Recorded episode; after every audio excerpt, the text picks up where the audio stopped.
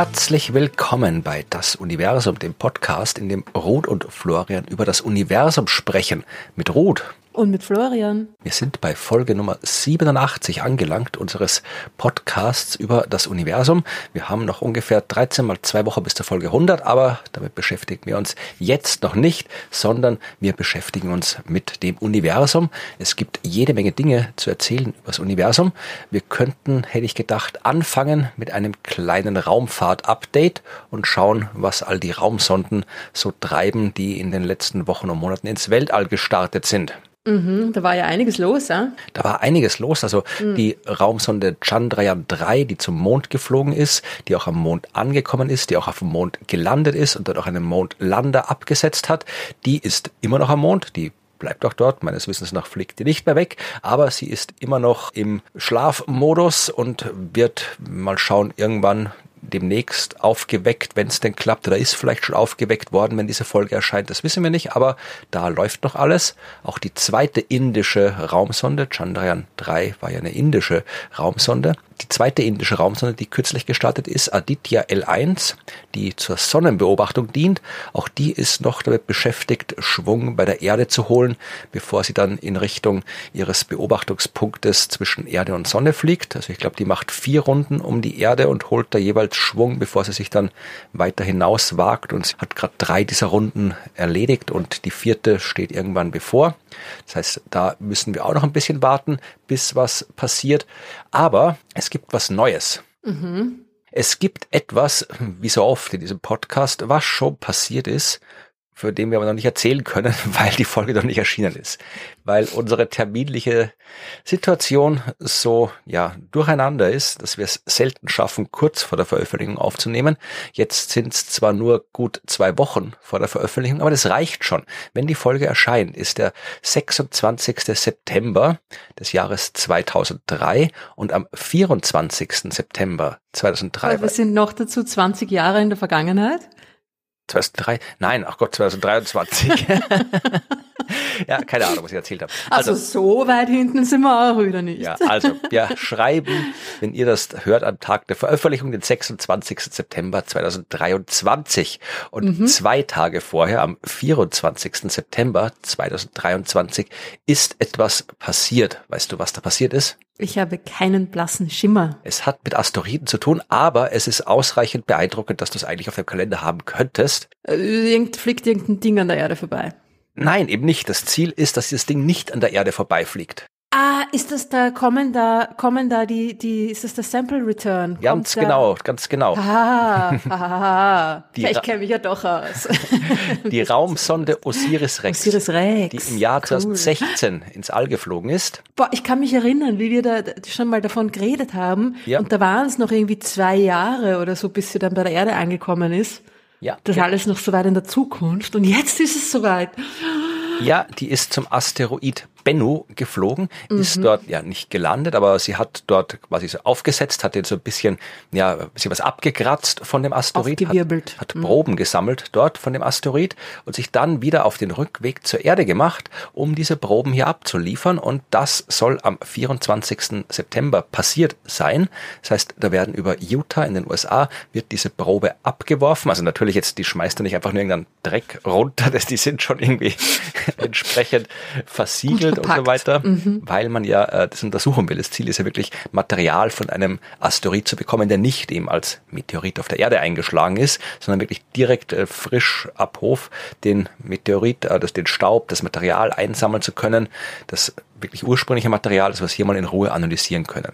Das ist das Ziel und wir können hoffen, wir gehen davon aus, dass alles geklappt hat. Also die sollte eigentlich nicht kaputt gehen, diese Kapsel. Und wie passiert das? Mit so mit Fallschirm? Oder genau, genau, genau. Mit ist Fallschirm die Kapsel so. so robust, dass sie einfach reinknallen kann? Ich nehme an, wenn ich sowas konstruieren würde, würde ich so robust konstruieren, dass es einfach reinknallen kann, aber es soll trotzdem mit einem Fallschirm runterkommen.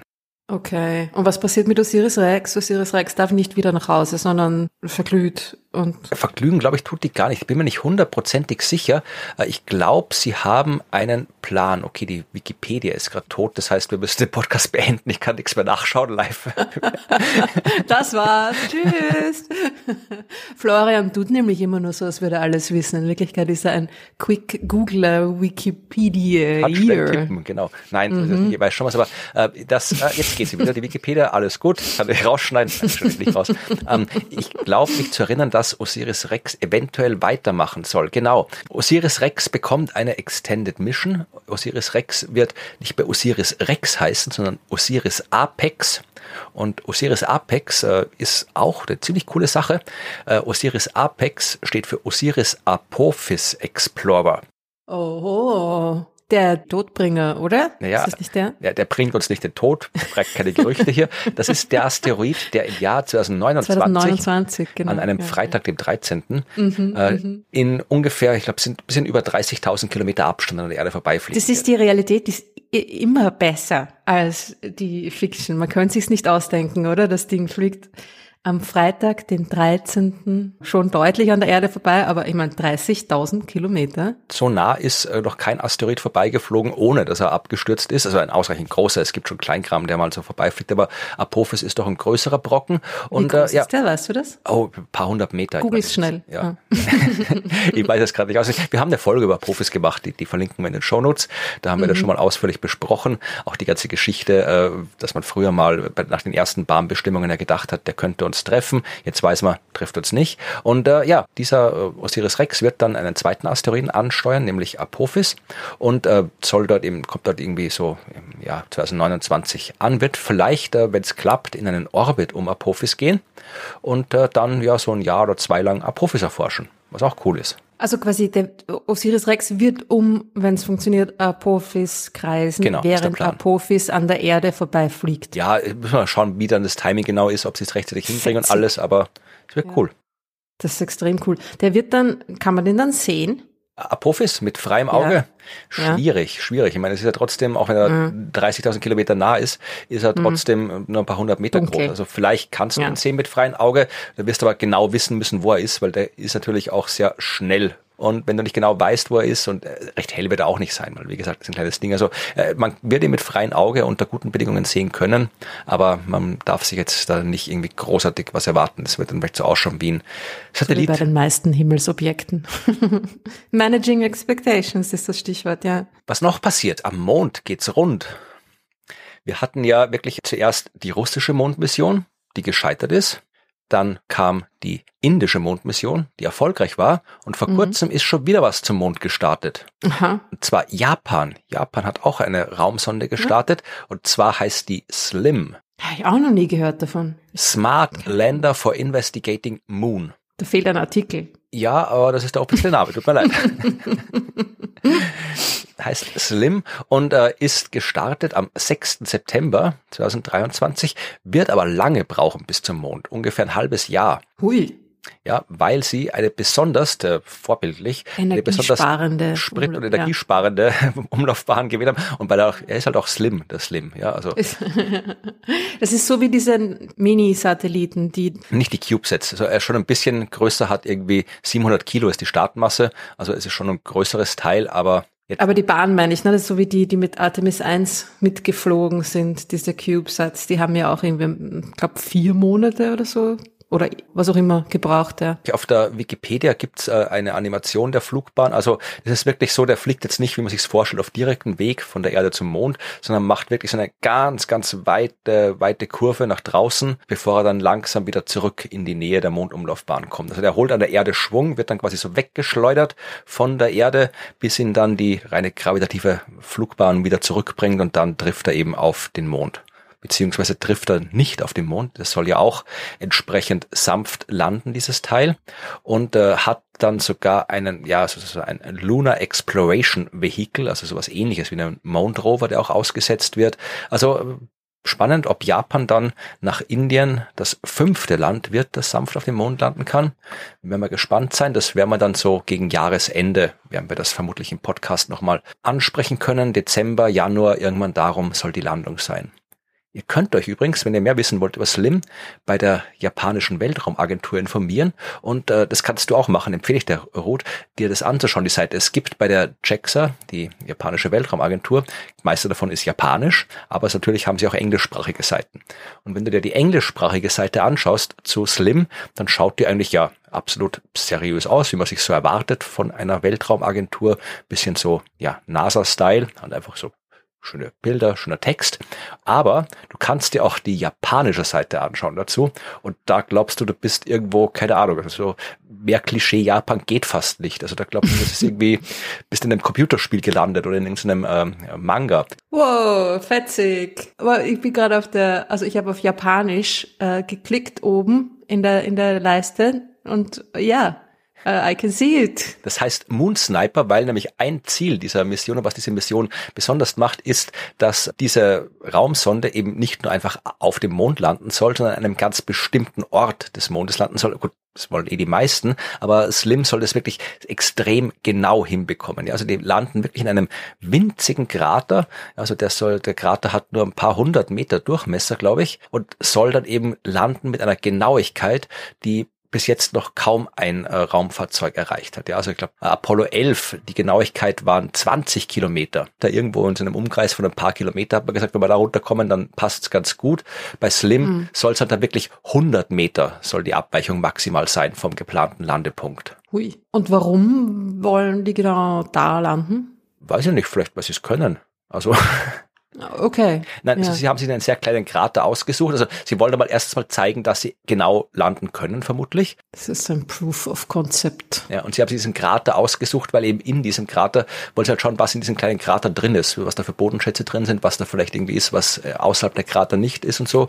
Also in mhm. so einem kleinen Krater war ja bis jetzt auch noch niemand drin. Also finde ich schon spannend, dass man das mal ausprobiert. Aber wie gesagt, diese japanische Seite, die ist halt echt wild. Also da heißt es eben Moon Sniper und alles bunt und. Ja, ja das ist lustig. Es sieht sehr hübsch aus, aber man versteht halt leider nicht, was da steht. Die Menschen in Japan werden schon verstehen, ja. aber es ist halt interessant. Finde ich so, schade. Hm. Gut, bei der NASA wird vielleicht sowas noch durchgehen, wenn es eine Kinderseite ist. Die, die könnten noch so ein bisschen sowas ja. buntes, wildes machen, aber jetzt, dass die Europäische Weltraumagentur hier sowas quasi als offizielle Seite ihrer Mission macht, dass da merkt man schon, dass da ein bisschen unterschiedliche Kulturen herrschen, unterschiedlicher kultureller Hintergrund ist, was Japan angeht und was Europa angeht. Ja, spannend. Huh? Aber für alle die, die äh, Japanisch können, haben wir vielleicht auch in der Hörerschaft, weiß ich nicht, äh, schaut euch gerne die japanische Seite des Slim an. Und wer es nicht versteht, dann schaut sich trotzdem an, gibt schicke Bilder dort. ja.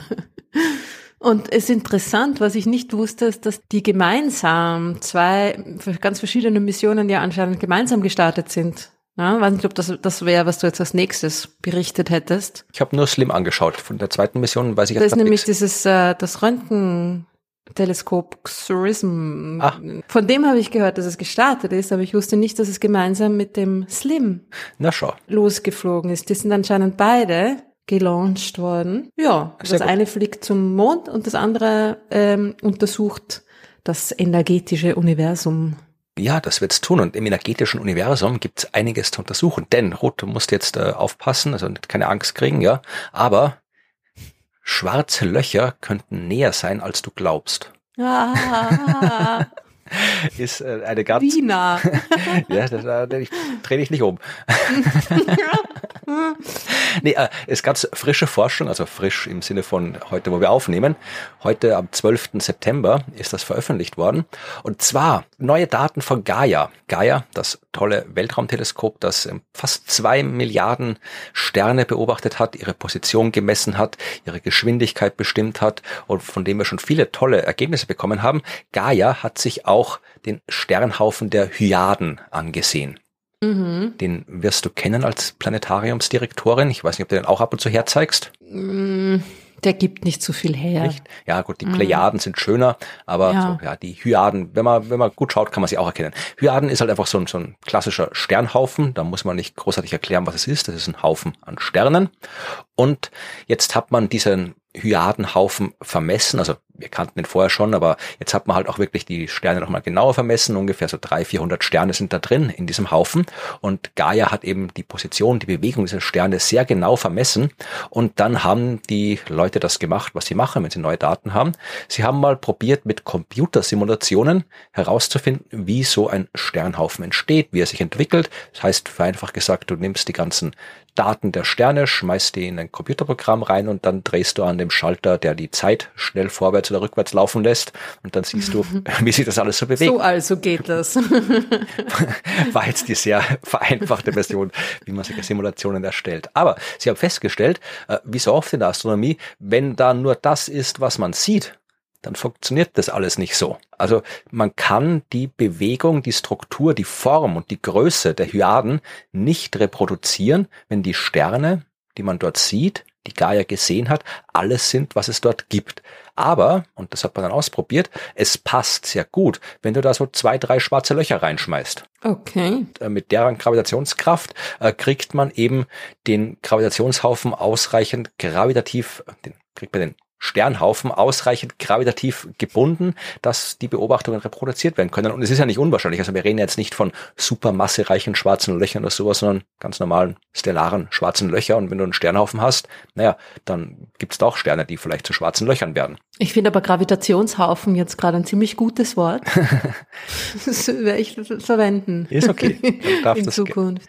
aber haben Sie irgendwie die, die, die, einfach nur so ein paar schwarze Löcher rein oder quasi die erwartete Anzahl an schwarzen Löchern aufgrund des Alters und der Sternmassenverteilung so eines offenen Sternhaufens da irgendwie berücksichtigt? Das könnte ich dir sofort beantworten, nachdem ich den äh, Fachartikel dazu gelesen habe, was ich nicht getan habe, weil das ja äh, jetzt nur als Einleitungsgeschichte gedacht ist. Mehr Spenden, Leute, mehr Spenden, dann lesen wir alle Artikel, auch die für die Einleitungsgeschichte. Nein, also ich gehe davon, er ist frei verfügbar, also man kann gern reinschauen und ich, ich werde vielleicht auch reinschauen. Man kann ja durchaus mal eine neue äh, Folge draus machen, da gibt es sicherlich noch mehr zu erzählen. Ich habe gerade durchgescrollt, da ist jede Menge was zu erzählen, äh, was es da gibt. Also würde mich überraschen, wenn das schon irgendwie darauf äh, abgestimmt ist, auf den Haufen selbst, weil sonst würde es ja keinen Sinn machen, das Ganze. Aber äh, das Relevante ist, dass äh, bisher, das bisher uns nächstgelegene schwarze Loch, von dem wir vermuten, dass es existiert, ist ja bei schwarzen Löchern nicht immer so einfach herauszufinden,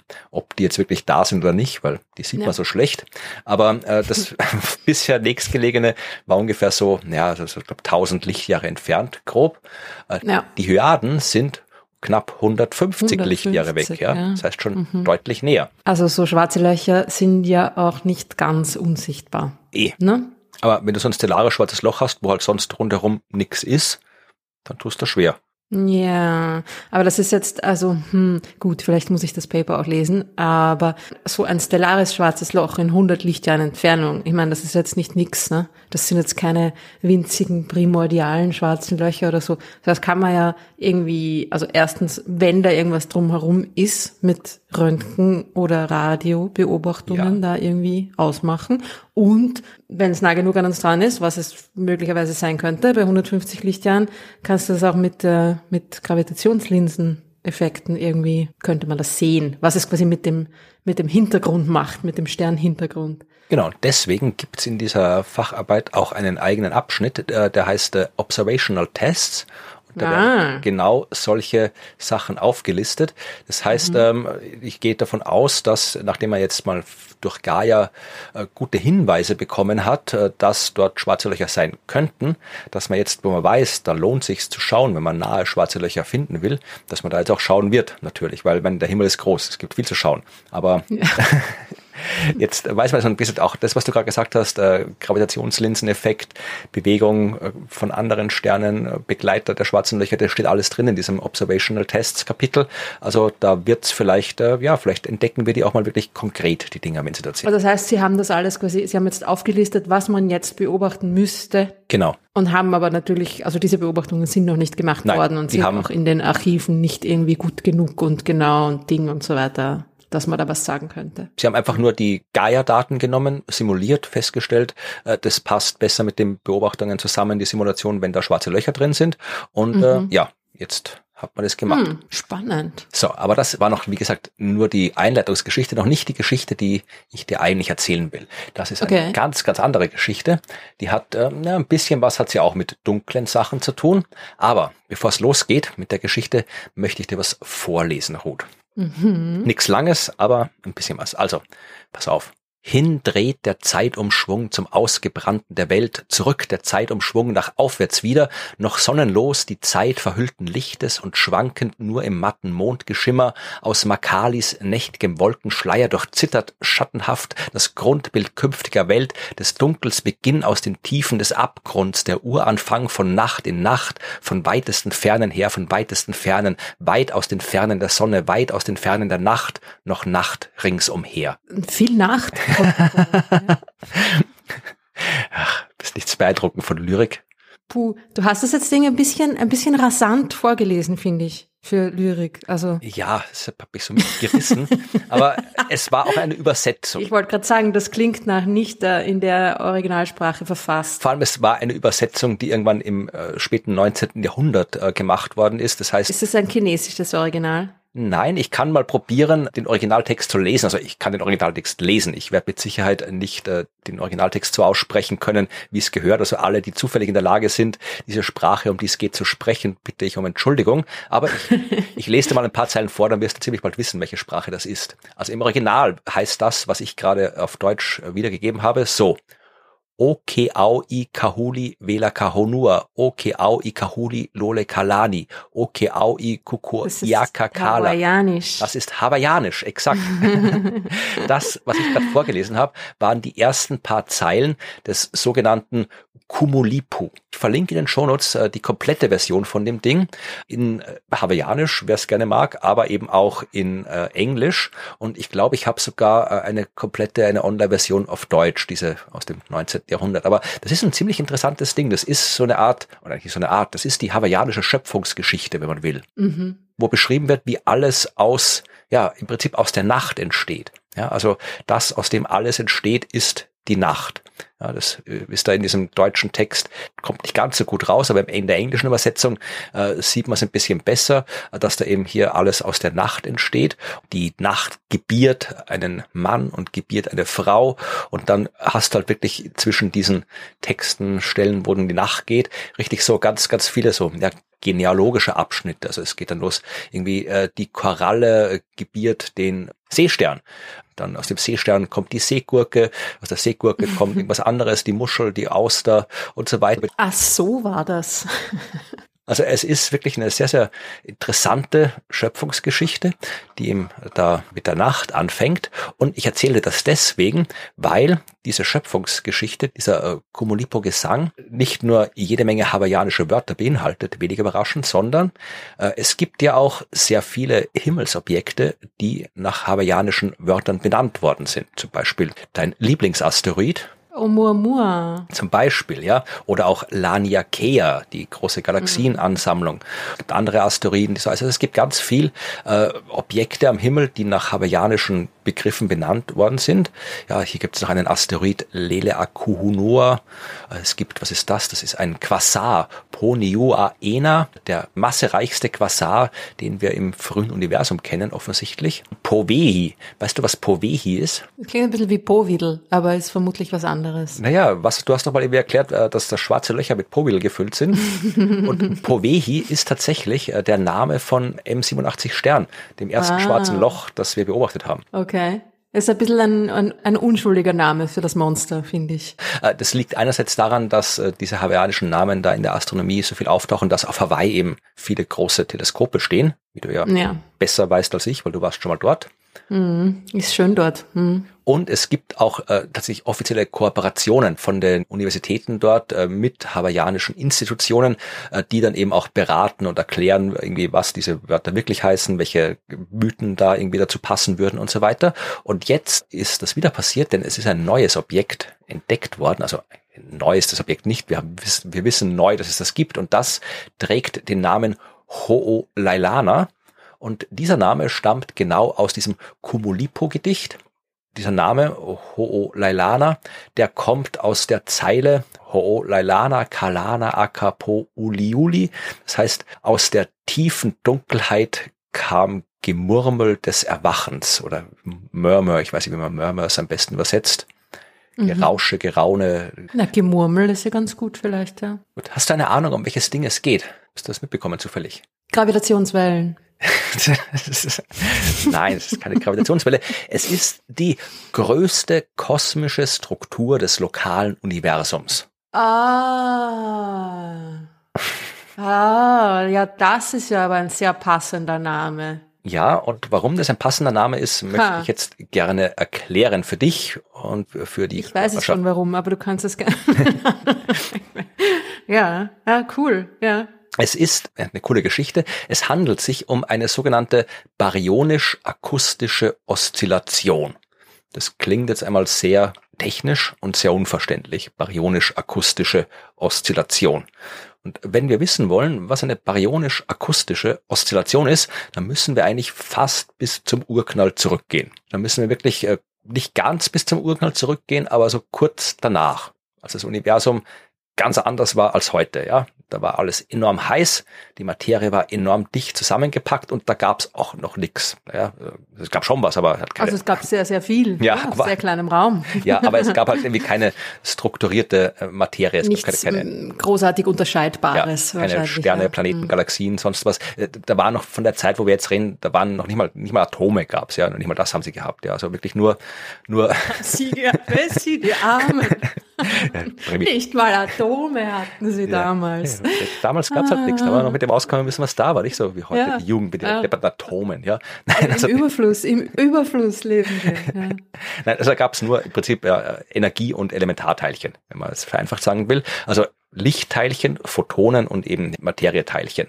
Aber es war zu heiß, dass Atome entstehen können, ja, weil da müssen sich ja für den Atomkern Neutronen und Protonen aneinander binden können. Mit einer Hülle, wenn man ein komplettes Atom haben will, aus Elektronen. Aber wenn es zu heiß ist, ja, dann, dann sausen die Teilchen so schnell hin und her, dass die sich nicht aneinander binden können. Also da war nix, wo sie sich binden haben können, aber haben eh nirgendwo hin können. Also es war das Universum war viel zu klein. Die ganze Materie war extrem dicht aneinander gedrängt. Also es ist quasi alles mit allem zusammengestoßen, ständig. Vor allem die Photonen sind nirgendwo durchgekommen. Das heißt, das Universum war auch nicht so leer und transparent wie jetzt, sondern so eine trübe, undurchsichtige Suppe aus extrem heißer Materie und Energie. Ja, so wie das Innere eines Sterns vielleicht. Ja, noch Oder kleiner und heißer, heißer. Vermutlich. Aber mhm. Was wichtig ist, es war nicht vollkommen homogen. Es war nicht alles überall gleich. Ja, also es war schon sehr gleich. Es waren einfach überall Teilchen, überall Photonen, aber es gab so ein paar dichte Fluktuationen. Also es gab Bereiche in diesem frühen Windsuniversum, wo ein bisschen mehr Teilchen waren und Bereiche, wo ein bisschen weniger Teilchen waren. Da hat auch Gründe, warum das so ist. Das hat mit Quantenfluktuationen und sowas zu tun, aber da möchte ich jetzt nicht drauf eingehen. Also wir setzen das mal voraus, dass äh, es in diesem frühen Universum eben ganz viel Materie, ganz viel Energie gab. Alles war durcheinander gemischt, aber es war nicht komplett durchmischt. Es war noch so ein bisschen minimal klumpig. Und wir wissen, dass das so war, weil wir die Auswirkungen dieses Geklumpes später noch sehen können. Ja, also wir können das immer noch sehen, wenn wir uns die kosmische Hintergrundstrahlung anschauen. Weil mhm. die zeigt uns genau, wie das Universum ausgesehen hat vor ungefähr 380.000 Jahren. Da war es das erste Mal kalt genug, obwohl es immer noch sehr heiß war, aber es war kalt genug, dass sich eben so Atome bilden konnten, dass sich eben Atomkerne bilden konnten, dass die Elektronen eine Hülle bilden konnten. Und dann haben die Photonen Platz gehabt und konnten sich ausbreiten und die damals sich ausbreitenden Photonen sind also durchs All geflogen. Und die, die nicht mit irgendwas zusammengestoßen sind oder sowas, ja, die fliegen immer noch durchs All. Und die kommen immer noch auch auf der Erde an, halt aus den Gegenden, die gerade richtig weit genug weg sind. Und wenn wir die äh, aufzeichnen mit unseren Detektoren, dann können wir deren Energie messen.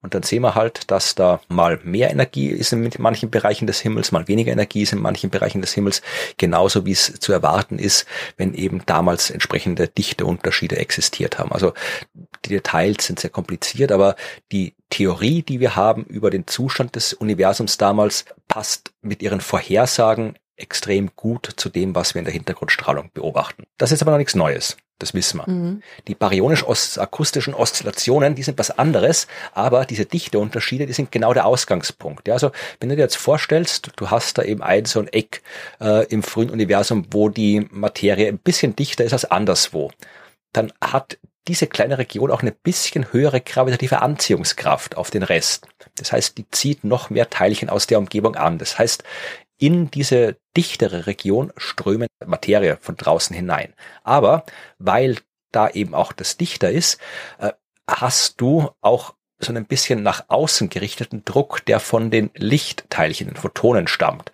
die dort ständig mit den Elektronen zusammenstoßen. Vereinfacht gesagt, hast du einen Druck der Strahlung nach außen und Gravitation drückt nach innen. Sie zieht ja, lass mich die Gravitation noch drücken. Ich werde irgendwann werde ich nochmal, werde ich nochmal in der Pension, werde ich so ein nerviger Pseudowissenschaftler, der alle anderen anschreibt und probiert von der Gravitationsdrucktheorie zu, zu überzeugen. Ja, da kriege ich dann auch E-Mails von dir, ja. ja das das sowieso.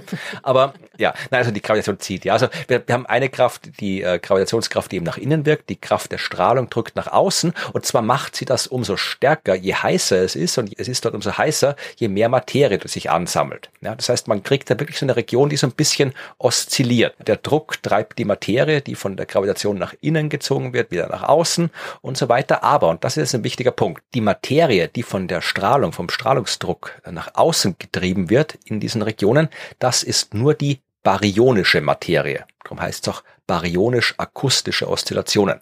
Also die baryonische Materie. Und baryonische Materie, vereinfacht gesagt, in dem Kontext ist das alles, was keine dunkle Materie ist. Die gab es ja auch, mhm. die war ja auch da, irgendwo in der Gegend, gehen wir davon aus. Die dunkle Materie, die ist da einfach rumgelegen, in der Mitte von diesen dichten Regionen. Die baryonische Materie ist nach außen getrieben worden. Und zwar eben durch diese Wellen, die man eigentlich als Schallwellen beschreiben kann, weil es waren ja Wellen, die sich im Medium ausgebreitet haben und damals war das Universum eben, wie gesagt, diese trübe Suppe, die halt voll mit Zeug war. Da war noch nichts mit leer. Und darum heißt dieses ganze Ding baryonisch-akustische Oszillationen, weil du halt Schallwellen hast, dichte Wellen in der Materie des jungen Universums, die eben die baryonische Materie durch die Gegend drückt. Habe ich das so erklärt, dass man es verstehen kann? Naja, wenn du davon ausgehst, dass man diese Art von Phänomen prinzipiell verstehen kann. es kommt darauf an, was man mit verstehen meint. Ja, Wenn man sich eh. jetzt wieder anfängt, da sich was irgendwie bildlich vorzustellen, dann Natürlich. Wird schwierig, aber ich glaube schon, ja. Also wir haben auf jeden Fall gesagt, ein junges Universum mit Dichteunterschieden. Deswegen gibt es Regionen, wo ein bisschen mehr Materie rumliegt, wo es ein bisschen heißer ist. Deswegen kommt aus diesen Regionen auch mehr Strahlung und diese Strahlung, die nach außen drückt, die drückt eben auch einen Teil, nämlich den Teil, der nicht dunkle Materie ist, auch mit nach außen. Es gibt also so Oszillationen, ja, also es drückt was nach außen, dann fällt es wieder nach innen, drückt nach außen, hin und her. Aber die dunkle Materie, die ist da quasi nicht mit beeinflusst. Darum heißt es eben baryonisch-akustische Oszillationen. Wenn sich jetzt so eine dichte Welle im Universum ausbreitet, dann geht es natürlich kugelförmig. Aber diese Welle kann sich eben nicht beliebig lang ausbreiten, weil sie nicht genug Zeit dafür hat ich habe schon erwähnt, 380.000 Jahre nach dem Urknall, da ungefähr ist das Universum transparent geworden. Da sind die ersten Atome wirklich entstanden. Es war dann genug Platz für das Licht, sich ausbreiten zu können. Die Strahlung hat sich dann eben deutlich weiter und besser ausbreiten können. Und deswegen war die Strahlung auch nicht mehr in der Lage, diese baryonisch-akustischen Oszillationen anzutreiben. Die Schallgeschwindigkeit, wenn man so will, im jungen Universum ist immer geringer, geringer, geringer geworden, weil das Universum immer transparenter geworden ist, bis dann eben wirklich ja die Schallgeschwindigkeit auf Null gefallen ist, zum Zeitpunkt, als sich die Atome gebildet haben und das Licht dann quasi wirklich weg konnte ins Universum. Und zu dem Zeitpunkt, wo dann eben keine Wellen mehr durch diese Frühmaterie des Universums sich ausbreiten konnten, hat auch die Ausbreitung dieser Welle, dieser baryonisch-akustischen Oszillation aufgehört. Und was wir jetzt haben, ist eben eine, ja, so eine Art ja, Welle, die stehen bleibt. Also eine Region erhöhter Dichte, die halt da ist, wo sie gerade ist zu dem Zeitpunkt und dann sich nicht mehr weiter ausbreitet. Und wenn man das nachrechnet, dann kommt man drauf, dass diese Strecke, die die Welle zurücklegen kann, ungefähr 500 Millionen Lichtjahre beträgt. Das heißt, wenn du so anfängst mit dieser winzigen Region, erhöhter Dichte ist dann eine Kugelschale mit einem Radius von 500 Millionen Lichtjahre geworden, wo am Rand dieser Kugelschale die Materie ein bisschen dichter ist als anderswo. Und im Zentrum dieser Kugelschale hast du eben die dunkle Materie auch in ein bisschen höherer Dichte als anderswo. Und das ist nicht nur einmal passiert, das ist überall passiert im Universum. Es gab ganz viele dieser Regionen, wo es dicht ist. Also du hast wirklich so äh, ein Universum, von dem aus äh, kurz nach der Entstehung überall diese baryonisch-akustischen Oszillationen sich ausgebreitet haben. Die haben auch miteinander wechselgewirkt und so weiter. Und äh, hast eben diese Verdichtungen der Materie in eben diesem charakteristischen Abstand von ein paar hundert Millionen Lichtjahre bekommen. Das kann man alles äh, überprüfen, das kann man alles theoretisch berechnen, wie dann ungefähr das Universum ausschauen sollte, weil da, wo es dann eben zu diesem Zeitpunkt, äh, wo die Welle stehen geblieben ist, wo da mehr Materie rumgehangen ist, das waren natürlich auch die Bereiche, wo dann äh, die ganze andere Materie, doch die Gravitationskraft sich dann später angezogen hat, wo dann irgendwie äh, die Sterne entstanden sind, wo die Galaxien entstanden sind und so weiter. Das heißt, du kannst aus der Verteilung von Galaxien, wie wir sie heute am Himmel sehen, berechnen, bestimmen, ob dieses Modell der baryonisch-akustischen Oszillationen tatsächlich stimmt, ob das so funktioniert. Und äh, das hat man gemacht. Ich glaube 2005 hat man das das erste Mal gemacht und da festgestellt, ja, wenn wir schauen, wo die Galaxien so rumhängen im Universum, dann schaut es genauso aus, wie es ausschauen muss, wenn es diese baryonisch-akustischen Oszillationen gegeben hat. Das soweit zur baryonisch-akustischen Oszillation. Jetzt kommen wir wieder zurück nach Hawaii. Jetzt haben Leute, und mit Leute meine ich vor allem Brent Tully, dessen Name dir was sagen wird, nehme ich an. Mhm. Wer Astronomie studiert hat, kennt die äh, Tully-Fisher-Beziehung, mit der man bestimmen kann, wie weit Galaxien entfernt sind. Aber der gute Brent Tully hat noch ganz viel anderes Zeug gemacht, insbesondere wenn es darum geht, ja, die großen Strukturen im Universum zu kartografieren. Das mhm. haben sie da jetzt auch gemacht. Äh, sie haben sich einen ganzen Haufen Galaxien angeschaut, äh, haben die Abstände dieser Galaxien bestimmt, also wirklich eine 3D-Karte der näheren Umgebung, und damit ist jetzt so alles so in einer Milliarde Lichtjahre Entfernung ungefähr gemeint, der näheren Umgebung unserer eigenen Galaxie untersucht. Das geht nicht so einfach äh, wie normale Kartografie, da muss man sehr, sehr viel äh, herumrechnen, sehr, sehr viele Daten bearbeiten, reduzieren, aber wenn man ausreichend viele Galaxien hat zur Verfügung als Daten, so wie es die gehabt haben in dem Fall, haben sie festgestellt, dass offensichtlich es da eine Gegend gibt, die so ausschaut wie eine gigantische Blase, deren Wände aus Galaxienhaufen bestehen. Und diese gigantische Blase, die man da sieht, äh, es gibt natürlich kein Bild davon, kann man sich nicht anschauen, aber es gibt äh, künstlerische Darstellungen, da kann man sich das anschauen und dann sieht man wirklich, dass diese gigantische Blase unmittelbar neben unserem eigenen Supergalaxienhaufen liegt, in diesem Laniakea-Haufen, wo wir mit ein paar hundert Millionen anderen Galaxien und der Milchstraße auch drin stecken. Und das ist genau diese, diese gigantische Blase. Ich weiß nicht, äh, in wie gut du dich mit der Geografie des äh, nahen Universums auskennst, aber da sind ein ganzer Haufen bekannte Objekte drin, die man, also bekannt, wenn man sich damit beschäftigt hat. Zum Beispiel die Booteslehre. Die, was? Le äh, Leere. Wie, ja, da ist eine, eine, eine, ein Void, ne? Genau, ja. Void, ja. Mhm, die Boot ist mhm, Void. Mhm. Ich äh, habe jetzt das Wort Leere, hat ja, mich irgendwie... Ich ähm, probiert auf Deutsch zu übersetzen, aber ja. es ist auch der Bootes Superhaufen. Bootes ist ein Sternbild, ja, darum sind die danach benannt. Ja. Also ein anderer Galaxienhaufen. Und was auch drin ist, was vielleicht einige tatsächlich schon mal gehört haben, ist die große Mauer. Die Coma Great Wall und die Sloan Great Wall. Das sind quasi dichte Regionen, also die, die Leeren sind offensichtlich Gegenden, wo nichts drin ist, also gut wie nichts drin ist. Die finden sich natürlich in der der Mitte äh, dieser Blase, weil das wäre ja auch komisch, nach all dem, was ich erzählt habe, wenn es eine baryonisch-akustische Oszillation sein muss, äh, die das verursacht hat, dann sollten wir eben eine Blase sehen, wo am Rand viel Zeug ist und in der Mitte wenig Zeug. Das heißt, diese ganzen äh, Leeren, diese Voids, die wir kennen, die sind eben in der Mitte dieser gigantischen Blase und dann gibt es natürlich am Rand dieser Blase der, oder der Rand dieser Blase besteht dann eben aus Gegenden, wo sehr viele Galaxien sind, eben die große Mauer, ja, also längere Strukturen, die aus Galaxien bestehen, die bilden einen Teil der Schale dieser mhm. gigantischen Blase. Und im Zentrum dieser Blase, genau in der Mitte, da ist der Bootes Superhaufen. Das, Superhaufen. Mhm. das heißt, das ist quasi so vermutlich das Überbleibsel der ursprünglichen dichte Fluktuation Zentrum. Also ein Haufen, ich weiß nicht, wie viele Galaxien da drin sind, aber es ist nicht umsonst ein Superhaufen. Da sind viele Galaxien in diesem Superhaufen. Ein Superhaufen ist ein Haufen von Haufen. Ja, ne? ein Ach, Haufen, der aus jeder, Galaxienhaufen besteht. Genau. Und jeder einzelne Haufen hat schon irgendwie ja ein paar tausend Galaxien oder so. Also das ist wirklich viel.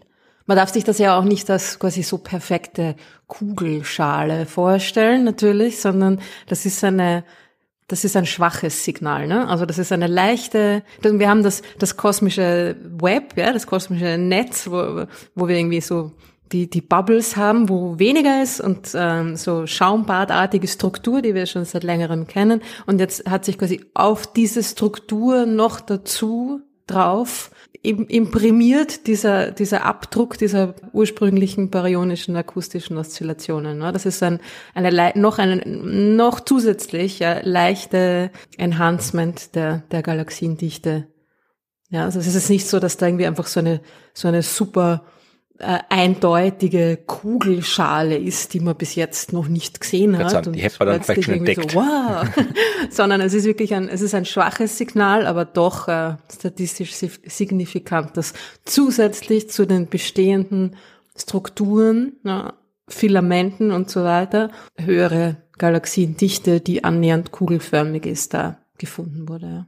Genau, also diese baryonisch-akustische Oszillation, diese Blase hat einen Durchmesser von ungefähr einer Milliarde Lichtjahren. Das ist Wahnsinn, oder? Ja. ja. Das ist schon echt viel. Ja, da, da ist man unterwegs der Zeit. Aber wie gesagt, wenn das jetzt wirklich eben so äh, alles wirklich so dicht gepackt wäre, die Kugelschale mit Galaxien, dann hätte man das schon gemerkt. Also auch wenn es groß ist und ein bisschen weit weg ist, aber das hätte man gemerkt. Also es ist, wie du sagst, eben eine sehr, sehr ja, dezente Struktur. Aber mhm. wir wissen es eben, wenn wir mit den ganzen neuen Weltraummissionen mit den ganzen neuen Katalogen, wie im Gaia einer ist, können wir halt eben auch, also Gaia macht jetzt keine, macht schon auch Galaxien, aber in dem Fall war es jetzt kein, nicht, ich glaube keine Gaia-Daten, mit denen sie gearbeitet haben, bin mir gar nicht sicher. Aber ähm, je besser wir eben herausfinden, wo was ist im Universum und vor allem auch, äh, wie weit es weg ist, wo was ist, haben wir auch, das haben wir schon in der Antike herausfinden können. Du brauchst dann am Himmel schauen, dann weißt, wo es ist. Das Problem ist immer die dritte Dimension. Wie weit ist es weg? Und erst seit wir das halbwegs gut können, was wir noch gar nicht so lange so gut können, erst seit wir das gut können, können wir eben diese, ja, wirklich 3D-Karten des Universums machen und solche mhm. Strukturen erkennen. Eben diesen äh, Galaxien-Superhaufen, zu dem wir mit der Milchstraße gehören, dann Jakea, den haben wir auch erst vor, weiß nicht, wann das, wie lange das ja ist, fünf bis zehn Jahre oder sowas, oder? Ja, das ist noch nicht so lang her, ja. Hm. Ja, aber jetzt haben wir eben noch eine große Struktur im Universum entdeckt, eben ein Überbleibsel dieser baryonisch-akustischen Oszillation. Das finde ich halt schon cool, dass wir wirklich eben wissen, das, was irgendwie kurz in den ersten paar, ja, Stunden, Minuten, Jahren, Jahrhunderten nach dem Urknall passiert ist, vor 13,8 ja, Milliarden absurd. Jahren. Das macht jetzt, dass das in unserer Umgebung so ausschaut, wie es ausschaut.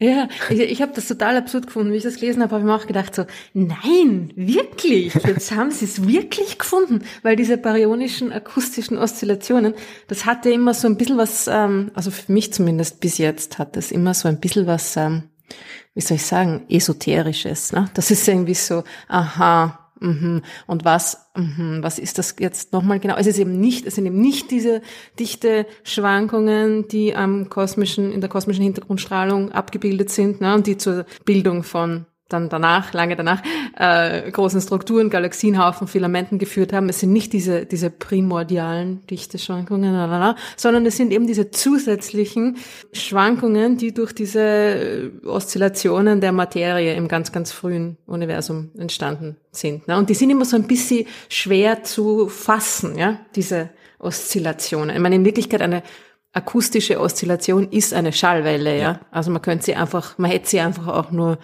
normale Materie-Schallwellen nennen können, dann wären sie vielleicht weniger äh, esoterisch gewesen. Aber es ist irgendwie, es ist die, also die Schallgeschwindigkeit ist ja die Ausbreitungsgeschwindigkeit von Zeug, ja, ja. eigentlich. Das heißt, da eben, wie du es beschrieben hast, ja, wo sich quasi die Ausbreitungsgeschwindigkeit dieses Zeugs so verlangsamt hat, weil es sich immer weiter ausgedehnt hat, da sind die quasi eingefroren, ja, diese Schallwellen des Zeugs aus dem frühen Universum. Und das ist schon fetzig dass man das jetzt wirklich detektieren kann in der Galaxienverteilung. Ja. Das hat auch bis 2005 gedauert, bis man das erste Mal so ein Signal von einer baryonisch-akustischen Oszillation aus den ganzen Galaxien-Katalogdaten rausbekommen hat. Also das ist auch ja. noch nicht so äh, äh, alt, diese Forschung.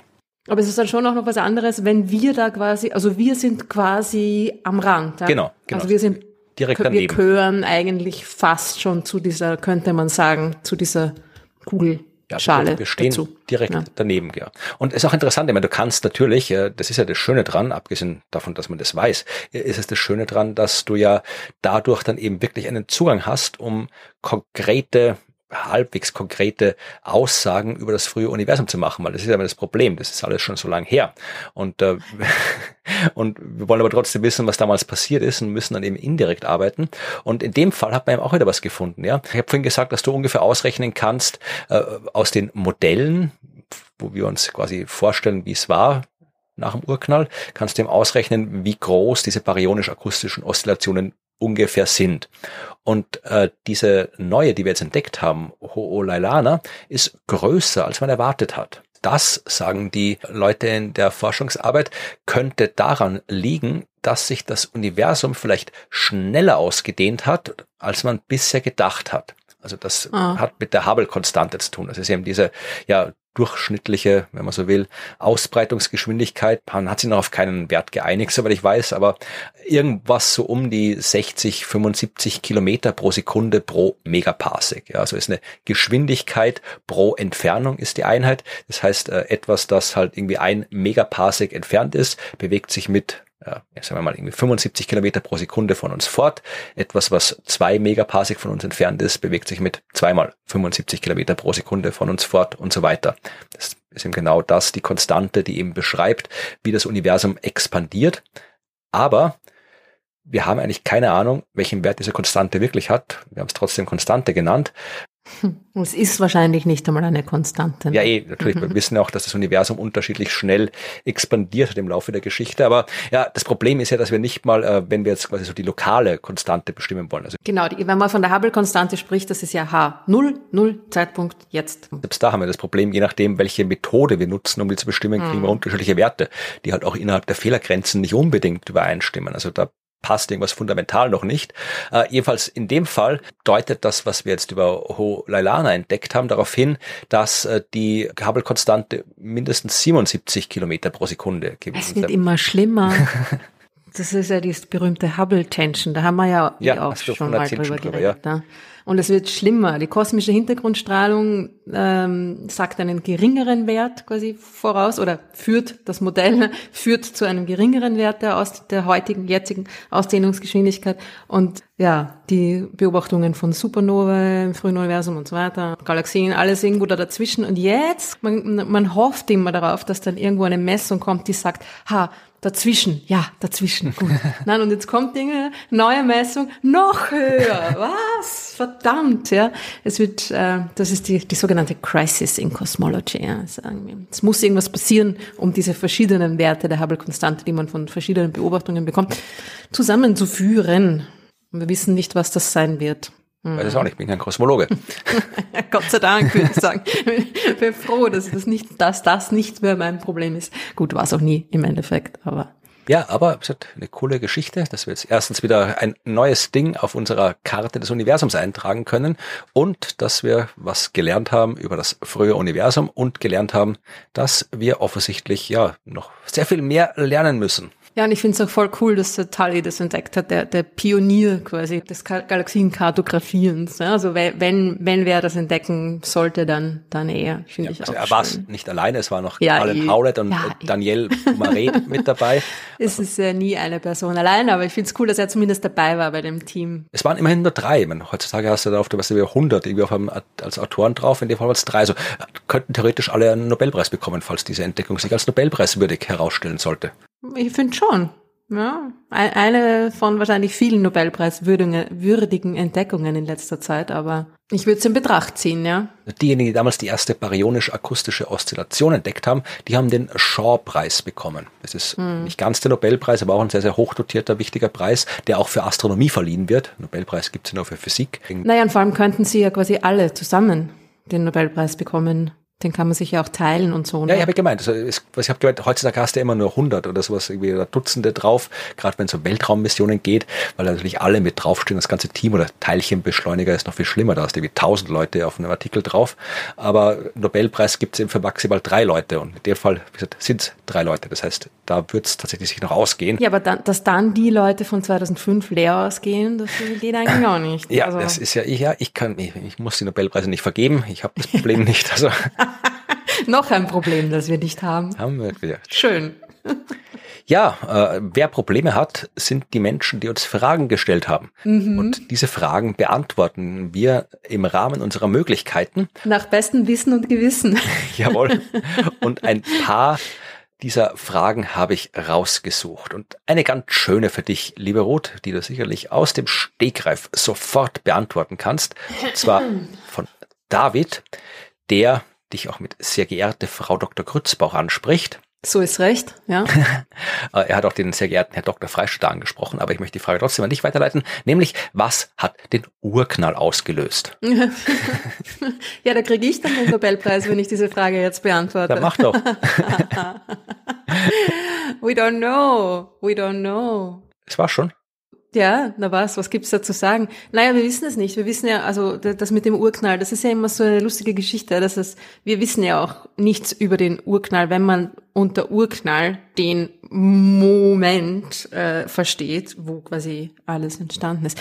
Wir wissen nur, dass das Universum kurz danach, sehr, sehr, sehr kurz danach, in einem extrem dichten, extrem heißen Zustand war und sich von da an rasant heiß ausgedehnt hat, das wissen wir. Aber von diesem Moment, der da davor war, hm, schwierig, ne?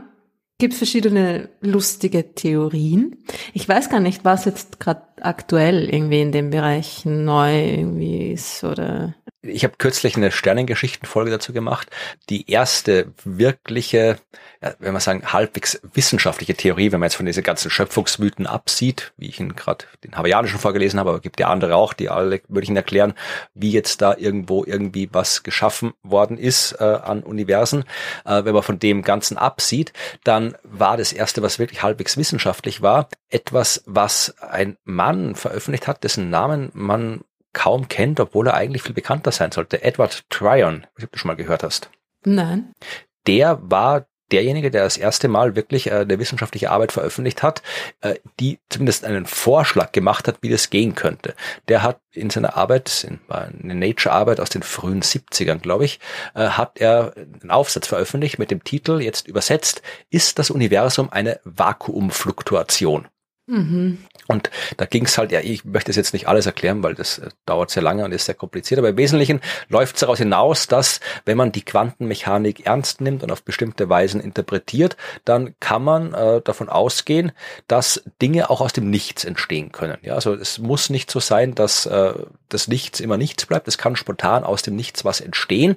Äh, das, was entsteht, muss dann zwar äh, entweder wieder verschwinden oder es muss zumindest irgendwie ja energetisch ein Stück haben. Ja, energetisch ausgeglichen sein. Aber, und das mhm. ist das Interessante, äh, wie gesagt, das ist der Teil, den ich jetzt nicht erklären möchte, weil da müsste ich lange erklären, aber du kannst äh, im Prinzip äh, argumentieren, dass unser Universum in seiner Gesamtheit eine Energie gleich Null hat.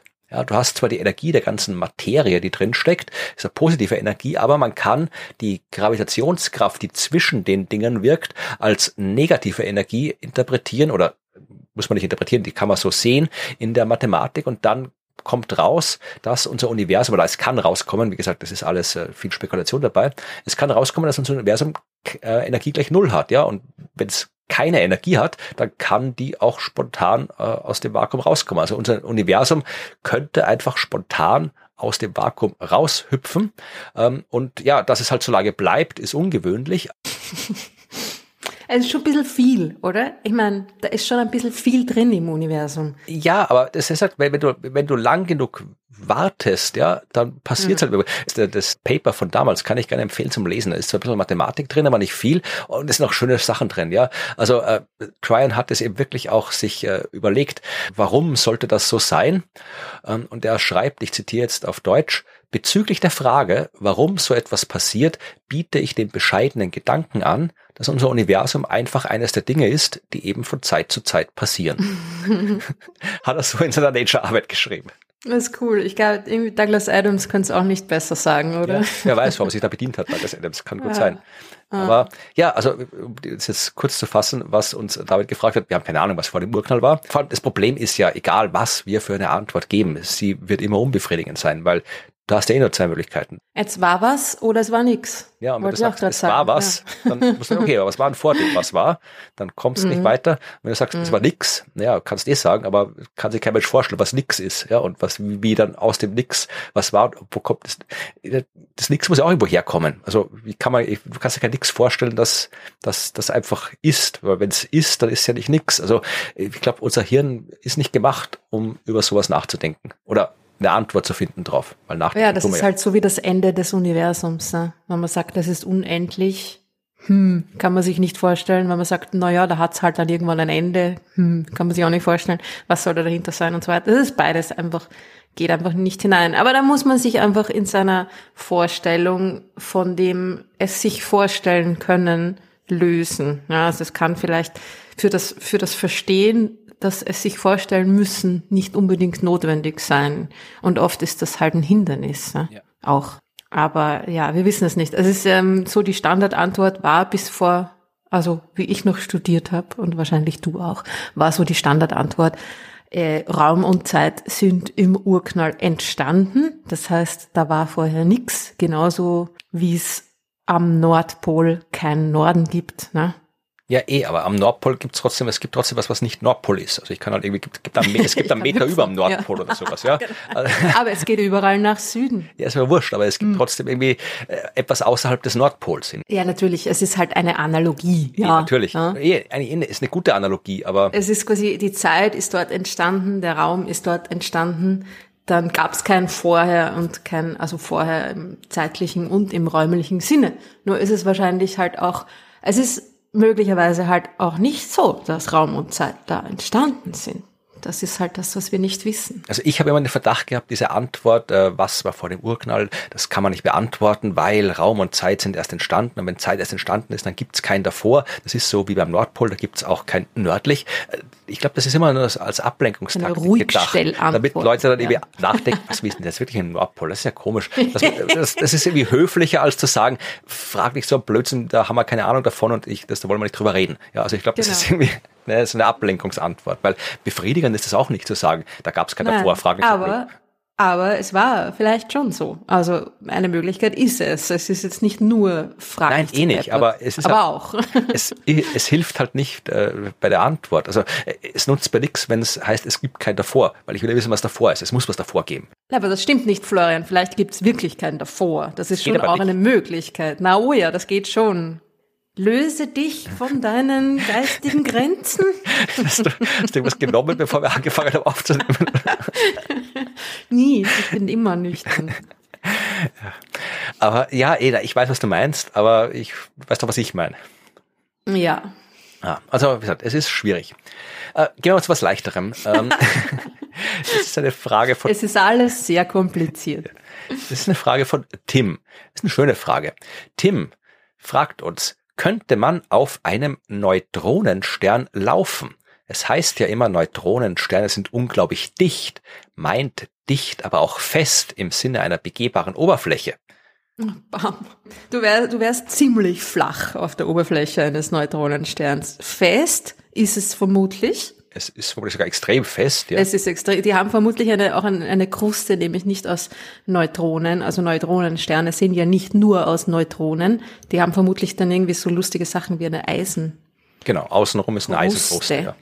Da kann man natürlich drauf laufen, allerdings, also kann man, weil ähm, die, jo, also ich weiß gar nicht, um was der Faktor ist, der Unterschied in der in der Schwerebeschleunigung an der Oberfläche eines Neutronensterns zur Erde, aber es ist äh, muss absurd, absurd groß sein. Das heißt, da, da kann man nichts mehr, da wird man selber quasi zu einem Teil der Eisenkruste. Also du kannst dir das ungefähr so vorstellen, Tim, wenn du es mit der Erde vergleichst. Ja? Also unsere Erde ist eine Kugel und äh, wenn du sie aus dem Weltall betrachtest, schaut sie ziemlich perfekt aus, die Kugel. Also ist jetzt ziemlich glatt. Also wenn du unten auf der Erde stehst, dann ist es deutlich holpriger, da sind da Berge und Täler und so Zeug.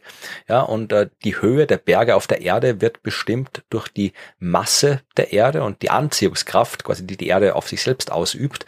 Und äh, wir haben eh ungefähr die höchsten Berge, die wir kriegen können auf der Erde. Also alles, was so höher als ja, knapp zehn Kilometer ist vom Meeresspiegel aus gemessen, das würde dann unter seinem eigenen Gewicht wieder in sich zusammenfallen. Also mit dem Mount Everest mit knapp 9000 Meter haben wir eh schon ungefähr die höchsten Berge.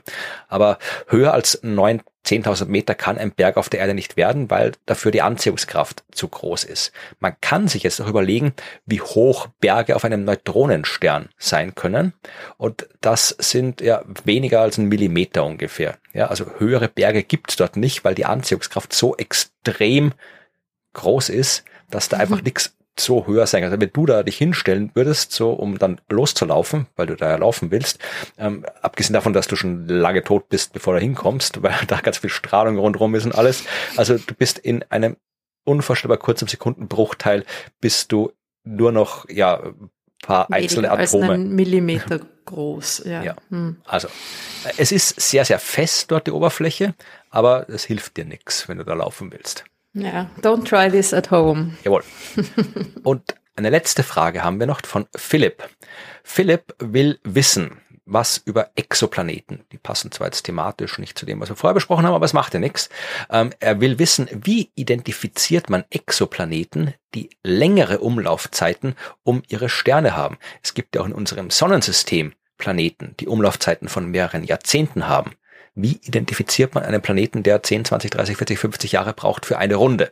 Mhm. Also Philipp führt noch weiter aus, reicht, wenn man einen einzigen Transit sieht, um die Existenz äh, zu beweisen. Das kann doch ein unabhängiger anderer Forscher nicht nachprüfen, kann man daher nur Exoplaneten mit kurzen Umlaufzeiten nachweisen. Ja, und im Wesentlichen, ja, ja. Philipp. Also das Problem ist natürlich, wenn du etwas nachweisen willst, dann musst du dir halbwegs sicher sein, dass es auch da ist. Das heißt, äh, Transit eines Planeten, der Umlaufzeit von, weiß nicht, 50 Jahren hat, ähm, funktioniert nicht, wenn du nicht, äh, sagen wir mal, 200 Jahre lang hinschaust. Dann schon. Wenn du in den 200 Jahren viermal Transit siehst, dann kannst du sagen, okay, da ist ein Planet mit der Umlaufzeit. Aber das ist ja nicht das, was äh, man macht. Die Planeten, die wir alle entdeckt haben bis jetzt, die haben tatsächlich alle einigermaßen kurze Umlaufzeiten, weil das eben genau die Planeten sind, die wir auf indirekte Weise entdeckt haben. Ja, also wo wir die Planeten nicht direkt gesehen haben, sondern eben die Auswirkungen der Planeten auf ihre Sterne beobachtet haben. Und diese Auswirkungen haben eben alle mit der Bewegung des Planeten um den Stern zu tun. Eben durch einen Transit, wenn der Planet das Licht des Sterns verdunkelt oder äh, durch die Radialgeschwindigkeit, also wenn der Stern ein bisschen wackelt durch die Bewegung des Planeten. Das heißt, äh, das geht nur eben in den Zeitskalen, die der Planet braucht, um den Stern zu umkreisen. Und deswegen übrigens, wenn du dir anschaust, die Statistik von Kepler, ja, dem Weltraumteleskop, ähm, dann siehst du, dass nach drei Jahren Missionszeit plötzlich Unmengen so erdähnliche Planeten aufgetaucht sind in der Statistik, alle mit einer mhm. Umlaufzeit von ungefähr einem Jahr, Abstand, eine astronomische Einheit von einem sonnenähnlichen Stern, also wirklich das, was wir auch bei der Erde haben, weil nach drei Jahren du bei einem Planeten, der mehr oder weniger ein Jahr für einen Umlauf braucht, eben nach drei Jahren drei Transit hast. Und damit hast, hast du Transit, ja. um was zu sagen. Also ja. mit Transits geht's nicht, mit Radialgeschwindigkeit geht's nicht. Äh, Planeten, die wirklich lange um ihren Stern brauchen, die kannst du eigentlich nur direkt beobachten. Die kann man dann sehen, ja, ja wenn das, man sie sehen kann. Ja, das ist halt das Problem. Also das ist äh, insofern praktisch, weil Planeten, die sehr nah an ihrem Stern sind, die sind zu nah dran, die werden vom Licht des Sterns überstrahlt. Da hast du keine Chance, da direkt das Licht zu sehen, das vom Planeten reflektiert wird. Das geht nicht. Aber wenn die weit weg sind, ja, keine Ahnung, wirklich so so weit weg sind, dass sie vielleicht irgendwie 100 oder 1000 oder noch länger Jahre brauchen, um den Stern zu umkreisen, dann sind sie auch ein Stückchen abseits des Sterns und dann hast du eine Chance, dieses Licht, das vom Planeten reflektiert wird, vom Sternenlicht zu trennen. Ist extrem schwierig, ist bis jetzt nur in einer Handvoll von Fällen gelungen, aber es ist theoretisch möglich. Das Problem, das du hast, du hast dann ein Bild, auf dem ist ein heller Lichtpunkt und ein nicht ganz so heller Lichtpunkt. Und du musst mhm. rausfinden, ob die zusammengehören oder nicht. Weil Lichtpunkte gibt's genug da draußen im Universum. Kann auch sein, dass der nicht ganz so helle Lichtpunkt einfach ein, ja, ein Stern ist im Hintergrund, der ganz weit weg ist. Das heißt, da gibt's eigentlich auch nur die Möglichkeit, dass du ja entweder da irgendwie Spektroskopie machst und probierst die Zusammensetzung herauszufinden und dann zu schauen, passt es ungefähr mit dem zusammen, was man erwarten würde, wenn ein Stern und ein Planet in diesem Abstand äh, sich gebildet haben. Oder du musst halt wirklich ein bisschen warten, um eben da auch eine Positionsveränderung zu sehen, weil äh, der Stern bewegt sich, der Planet bewegt sich um den Stern, aber das ist nicht die Veränderung, um die es geht. Äh, der Stern mitsamt Planeten, die er hat, oder auch nicht hat, je nachdem, aber das ganze System auf jeden Fall bewegt sich so durch die Milchstraße. Und das kann man schon beobachten. Und wenn du da jetzt irgendwie so ein, zwei, drei, vier, fünf Jahre hinschaust und du siehst, okay, der Stern bewegt sich in die Richtung und der Planet bewegt sich auch in die Richtung, ist das schon mal ein guter Hinweis, dass die zusammengehören. Ja, aber wenn es ein Hintergrundstern wäre, dann wird sich der sehr viel langsamer bewegen und vielleicht in eine andere Richtung. Also es gibt schon Möglichkeiten, wie man solche Planeten finden kann, aber es ist sehr, sehr schwer. Deswegen haben wir so wenig gefunden davon. Mhm. Man könnte es natürlich auch noch mit anderen Lichtwellenlängen probieren. Ne? Wenn man das Ding in verschiedenen Farben beobachtet, dann sieht man, uh, das hat die und die Temperatur, das hat die und die äh, Energieverteilung. Das ist jetzt wahrscheinlich kein Stern im Hintergrund, sondern ein Planet oder ein brauner Zwerg meistens. Ne? Also genau. diese, all diese Planeten, die man in sehr großem Abstand von ihrem Stern gefunden, gefunden hat, also all diese wenigen, die sind sehr, sehr groß. Die sind alle so, ja, ein paar Mal Jupiter bis zu zehnmal halt gerade so an der braunen Zwerg, an der Faststerngrenze angesiedelt. Was wieder ein Problem ist, weil du dann die Masse auch schlecht bestimmen kannst. Das heißt, da weiß ich nicht, ist es ein brauner Zwerg, ist es ein großer Planet. Also äh, es ist alles sehr, sehr schwierig mit diesen weit entfernten Planeten. Ja, ist schon wieder, ist schon wieder alles so schwierig. Ja, das kann ich jetzt machen. Aber wir werden auch das irgendwann in den Griff bekommen. Ja, das waren die drei Fragen, die ich rausgesucht habe. Wir haben jetzt auch eine Science Frames Folge, wo es auch um Planeten geht. Zwar um einen ganz besonderen Planeten, einen ganz bestimmten Planeten. Einen Planeten, auf dem sich Arnold Schwarzenegger herumgetrieben hat. Ah. Gibt eh noch zwei zur Auswahl meines Wissens nach. Es ist nicht die Erde. Die, die er wollte gerade sagen, die Erde wäre einer. Wir schauen uns an, was Arnold Schwarzenegger auf dem Mars getrieben hat. Aber was da genau alles abgegangen ist, das äh, hören wir uns jetzt gleich an, wenn wir Evi in ihrer neuen Folge Science Frames anhören. Wir sind bei Science Frames mit Evi. Hallo Evi. Hallo Florian. Welchen Film schauen wir uns oder hören wir uns heute an? Das wird dich freuen. Heute habe ich nämlich einen deiner Lieblingsfilme mitgebracht. Ach, okay. Total Recall, äh, die totale Erinnerung. Und zwar äh, dir zuliebe äh, natürlich den äh, alten Schinken aus 1990 mit dem Arnold Schwarzenegger und nicht die neue Verfilmung. Ja, aber die neue Verfilmung ist ja auch schlecht. Den mit dem Arnold Schwarzenegger sehr, sehr gerne, also immer wieder sehr gerne an. Er wird ja zum Teil auch als Science-Fiction-Komödie gehandhabt, obwohl ich finde, dass er ja dafür eigentlich fast ein bisschen zu brutal ist, aber es ist schon das eine oder andere Lustige in dem Film, aber als Komödie würde ich den jetzt definitiv nicht bezeichnen. Ja, ich würde auch nicht so weit gehen. Also es sind vielleicht ein paar Sager vom Schwarzenegger ganz, ganz witzig, aber darüber hinaus äh, ist das jetzt eigentlich nicht so eine klassische Komödie, sondern eben eigentlich eher brutal. Ich gehe nur ganz kurz noch auf den Inhalt ein, ja. ähm, damit auch wirklich jeder ähm, dabei ist, worum es geht. Und zwar äh, spielt der Film in der Zukunft natürlich, und zwar 2084, und Arnold Schwarzenegger spielt eben Douglas Quaid. Das ist so ein total regulärer Typ, der arbeitet am Bau, ist verheiratet, also führt eigentlich ein normales Leben, ist aber ein bisschen gelangweilt und, und träumt eigentlich vom Mars. Und ähm, der Mars ist jetzt eben zu der Zeit halt inzwischen kolonisiert worden. Also die Leute dort am Mars, die leben aber eigentlich unter sehr schlechten Bedingungen, äh, müssen im Bergwerk arbeiten und sind in Strahlenschäden ausgesetzt. Also da gibt es auch Mutanten und so. Es gibt dort Rebellen und die kämpfen da halt eigentlich für ihre Unabhängigkeit. Also das ist so dieses Setting, in dem wir sind. Arnold Schwarzenegger, also als Quaid, ähm, sucht jetzt die Firma Recall auf. Zwar ist die Firma Recall ähm, darauf spezialisiert, dass sie die Erinnerungen an einen Urlaub implantieren implantieren. Also das ist für alle, die es sich nicht leisten können, wirklich irgendwo hin auf Urlaub zu fahren, zum Beispiel eben zum Mars. Dann kann man sich dort die Erinnerungen an einen Urlaub implantieren lassen. Der Quaid macht das jetzt eben auch, möchte sich so einen Mars-Urlaub implantieren lassen. Und, ähm, da gibt's natürlich dann auch noch äh, Special-Pakete, wo du halt auch sogar Geheimagent und so sein kannst. Bei ihm läuft dann jetzt aber natürlich was schief, vor allem deswegen, weil offensichtlich irgendwie seine Erinnerungen wohl schon irgendwie überlagert worden sind mit anderen Erinnerungen. Ab da ist dann eigentlich nichts mehr so, wie es war. Seine Frau, die eben von Sharon Stone gespielt wird, die ist in Wirklichkeit auch nicht seine Frau, sondern die arbeitet eigentlich auf der Seite der Bösen. Der Quaid fliegt dann eben zum Mars und äh, da beginnt dann eben dieses bekannte Spiel mit eben, sind jetzt die Erinnerungen echt oder nicht? Aber nichtsdestotrotz nimmt eben Arnold Schwarzenegger diesen, ähm, also er schließt sich dann den Rebellen an, also er trifft die dort dann eben auch und nimmt diesen Kampf dann eben auf. Und er soll da dann eben auch im Auftrag von diesen Rebellen ja so außerirdische Artefakte aktivieren, äh, damit der Mars eben eine Atmosphäre erhält. Und ähm, sobald dann quasi die Atmosphäre, also Sauerstoff da vorhanden wäre, dann wäre eben auch die, die Macht von diesem Koloniechef äh, Cohagen gebrochen. Also das wäre so ganz kurz der, der Inhalt umrissen. Was man nie sieht in dem Film, was mich ein bisschen stört, ist, wie sie von der Erde zum Mars fliegen. Ja, obwohl es doch diese nette Szene gibt am äh, Flughafen. Ist das der Flughafen? Aber man sieht, wie sie halt irgendwie aussteigen oder sowas und dann doch die Zollkontrolle müssen und so ein Quatsch, aber man sieht nie mit der Rakete, wie das ausschaut. Stört mich jetzt eigentlich gar nicht so. Wo, wo ist, äh, abgesehen von der fehlenden Rakete, die Wissenschaft in Total Recall? Ähm, ja, da gibt es eigentlich mehrere Sachen. Also sind, ein paar Sachen sind ja auch ganz gut getroffen. Also es gibt ja auch so dieses selbstfahrendes Roboter-Taxi zum Beispiel. Ähm, das könnte man sich eigentlich gut vorstellen, dass das vielleicht nicht in der Form, aber dass es dann doch irgendwann einmal sowas gibt. Aber ähm, der Punkt, auf den ich eingehen möchte, ist Terraforming. Okay. Also es gibt ja Kolonien auf dem Mars bereits und äh, zum Schluss passiert ja dann noch etwas, was man Terraforming fast bezeichnen könnte. Ähm, das würde ich mir ganz gerne noch kurz genauer anschauen, ähm, weil ja momentan die aktuelle Situation am Mars ist ja eher so, dass wir Menschen jetzt nicht dort leben können. Aktuell, das ist ja sicher wieder der Wetterbericht, aktuell ist am Mars gerade schlecht, aber nächste Woche wird es wieder besser. Also das ist ja, der Sturm legt sich. Das war seit ein paar Milliarden Jahre so. Das wird auch, sofern nichts äh, Außerordentliches passiert, was wir Menschen tun, die nächsten paar Milliarden Jahre so bleiben am Mars, wie es ist. Genau, eben. Also da gehört eben dazu, dass jetzt eben der, der Luftdruck eben äh, weitaus geringer ist als auf der Erde. Es ist eben die Atmosphäre für uns jetzt nicht ähm, atembar. Und, ähm, dann gibt es natürlich auch noch die kosmische Strahlung, der man da ausgesetzt ist, weil es ja eben kein Magnetfeld dort gibt. Es gibt globale Staubstürme.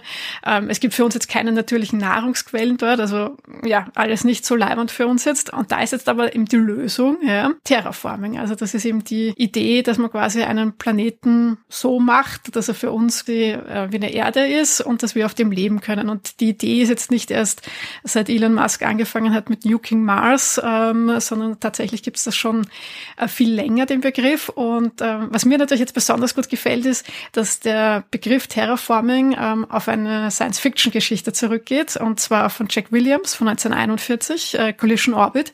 Kennst du die Geschichte zufällig? Sagt mir jetzt spontan nix. Ah, okay. Auf jeden Fall ist er der erste Schriftsteller gewesen, der eben Terraforming verwendet hat. Das ist jetzt aber eben die Science Fiction, aber es gibt eben auch wissenschaftliche Auseinandersetzungen äh, mit Terraforming und zwar bereits seit den 60er Jahren. Damals hat Carl Sagan ähm, sich Gedanken gemacht, wie man quasi die Venus terraformen könnte mhm. und in den 70ern dann auch Methoden sich überlegt eben für den Mars und es gibt dann auch von der NASA hat äh, immer wieder ja, Studienuntersuchungen gegeben, was man da eben machen müsste, um den Mars jetzt quasi Terra zu formen. Und da wäre halt die, die erste Phase mal natürlich, dass man den Planeten aufwärmt, was jetzt auch nicht so einfach wäre. Also man könnte das vielleicht machen mit Spiegel im All oder dunkles Material auf den Polkappen, damit eben das so, weil das ja aus Eis besteht, dass man das eben, dass man das zum Auftauen bringt oder äh, dunkle Algen, Asteroiden auf den Mars werfen oder natürlich auch, äh, dass man den Treibhauseffekt dann ähm, ankurbelt äh, mit FCKW oder eben so Sachen, wie man es bei uns auf der Erde ja sehr erfolgreich macht. Aber in ja, planetaren Größen gedacht ist das halt nicht so einfach, weil ähm, erstens müsste man eben dieses Treibhausmittel mal auf den Mars bringen, was sehr viel ist, ähm, was man eigentlich auf der Erde gar nicht produzieren könnte. Und ähm, ja, der Transport wäre halt auch sehr aufwendig. Und hinzu kommt, dass das ja alles auch sehr flüchtig ist. Also es würde dann auch nicht gleich so bleiben. Ja, und das zweite Thema ist dann natürlich, wir brauchen natürlich eine atembare Atmosphäre. Das heißt, selbst wenn wir es jetzt eben schaffen, das gefrorene CO2 aufzutauen, hätten wir jetzt noch nicht eine brauchbare Atmosphäre. Also dass dann auch die Zusammensetzung auch von den ganzen Gasen, die jetzt eben am Mars vorhanden sind, jetzt eben gefroren sind, ähm, dass sich da dann genau die Atmosphäre bildet, die wir jetzt brauchen zum Atmen, das ist eher unwahrscheinlich. Und äh, das wird aber schon lang brauchen und bis es dann einmal soweit ist, dass man dann sagt, okay, man kann jetzt Pflanzen ansiedeln, sprich, man hat eine Photosynthese eben für den Sauerstoff und das alles, äh, das dauert noch mal länger. Das Problem ist ja, dass es immer so einfach klingt, in der Science Fiction sowieso, aber auch bei den Leuten, die die Wissenschaft erzählen, dann wärmen wir halt den Mars auf, dann tun wir da halt die Polkappen abschmelzen und so weiter. Auf der Erde, da tun wir das ja, da wärmen wir die Erde auf, wir schmelzen die Polkappen der Erde und selbst da dauert's lange, obwohl wir da wirklich viele Ressourcen reinstecken. Bin aus mehreren Gründen eigentlich gar kein Fan von Terraforming des Mars. Also ich weiß, dass es das Happy End bei Total Recall ist, aber ich weiß nicht, ob man das in echt erstens selbst wenn man es könnte, ob, ob ich es dann haben wollen würde. Weiß ich nicht. Ja, also bin da ganz bei dir. Also ich, ich finde es von den Überlegungen her sehr faszinierend und von, von dem her bin ich da immer wieder gepackt von dem Thema. Aber ich glaube, bei mir geht es da halt wirklich um diese theoretischen Überlegungen, was man machen könnte, wie man es machen könnte. Tatsächlich tun ist ja dann vielleicht auch wieder, ähm, ja, ist eigentlich dann doch wieder was anderes und da bin ich dann wahrscheinlich auch eher nicht dafür, weil man halt doch nicht weiß, glaube ich, ja, was das wirklich für Auswirkungen hat, an einem Planeten zu formen, wie halt wirklich auch das Recht dazu haben, weiß ich nicht. Also, aber abgesehen davon, glaube ich, wäre es ja sowieso nicht wirklich möglich. Das Problem ist also all diese Methoden, die du jetzt gerade aufgezählt hast, also dass man jetzt irgendwie ja Asteroiden auf dem Mars draufschmeißt, äh, selbst wenn man das könnten, oder dass man da eben irgendwie was äh, auftaut, das gefrorene CO2 an den Polen, oder dass man da jetzt irgendwelche äh, Treibhausgasfabriken baut und sowas. Also das sind ja alles Dinge, die dann äh, tatsächlich über Jahrhunderte, Jahrtausende aufrechterhalten werden müssen. Mhm. Und das halte ich für absolut unrealistisch, dass wir Menschen irgendwas für Jahrhunderte, Jahrtausende absichtlich äh, quasi tun, ohne damit aufzuhören, weil irgendwann kommt sicher wer und sagt, das ist zu teuer, ich habe keine Lust mehr oder sonst irgendwie was. Also das glaube ich nicht. Wenn, wenn überhaupt man den Mars terraformen wollen würde, dann müsste man es irgendwie auf eine Art tun, die ein bisschen die Natur imitiert. Also da würde man vielleicht anfangen, dass man da irgendwelche ja, Mikroorganismen aussetzt, die vielleicht ein bisschen in der Lage sind, da in diesem Marsboden unter den Marsbedingungen zu existieren. Wenn die dann irgendwie, müssten dann vielleicht genetisch optimiert sein oder sowas, die könnten sich dann ausbreiten, die könnten sich vermehren und wenn von denen genug rumhängen, dann kann man vielleicht, keine Ahnung, irgendwie welche reintun, die dann auch äh, Sauerstoff produzieren können oder welche Flechten oder sowas. Und wenn man dann irgendwie so ein paar zehntausend Jahre wartet, dann ist vielleicht der ganze Mars von irgendwelchen komischen Flechten bedeckt, die langsam so Sauerstoff vor sich hin produzieren, es langsam ein bisschen wärmer wird. Also dann hat man vielleicht in ein paar hunderttausend oder eine Million Jahre einen halbwegs lebensfreundlicheren Mars, aber ja, so diese ganze technische Lösung, die ist zwar vorstellbar, aber ich glaube für uns Menschen nicht realisierbar. Ja, zu schade, dass wir diese Alien-Technologie äh, nicht kennen, die ja dann Schwarzenegger aktiviert. Naja, ich glaube, das ist irgendwie äh, doch eine Technik da, wo im Wesentlichen irgendwelche Brennstäbe in das Eis reingerammt werden und dann heizt sich das Ganze auf und da kommt da halt irgendwie so, ja, Gas, Wasser, Dampf, irgendwas so ja, raus. Aber das geht ja dann ratze fatz. Also das ist ja dann in zwei Minuten erledigt. Ja, na gut, das so kann man es gar nicht sagen. Also es ist zumindest, das ist jetzt, wäre jetzt gar nicht mal so unwahrscheinlich, dass äh, jetzt der ganze Mars in zwei Minuten terraformt nicht, aber wenn der, der Schwarzenegger und die ganzen anderen, die dann im Film vorkommen, diese Siedlung, die ist ja unmittelbar auf dieser Alien-Station gebaut. Also wenn hm, da irgendwie ja. Luft rauskommt, dann ist die Luft halt mal vor allem da rundherum. Also das fand ich gar nicht mal das Unrealistischste aus wissenschaftlicher Sicht. Also wenn man akzeptiert, dass die Aliens dann eine Maschine hingestellt haben, die halt irgendwie Luft produziert, dann ist es halbwegs ähm, plausibel, dass halt der Schwarzenegger, der da irgendwie 100 Meter neben der Maschine steht, im Vakuum dann nicht erstickt, sondern eben dann noch rechtzeitig die Luft zum Atmen kriegt. Ja, dann sind wir ja froh, dass wir den Arnold Schwarzenegger haben. Der wird ja. uns retten, so schaut's aus. Ja, der ist auch schon zu alt, der macht das auch nicht mehr. Ach, verdammt. Wen rufen wir jetzt? Ja, die Ghostbusters. Aber die kriegen das auch nicht hin.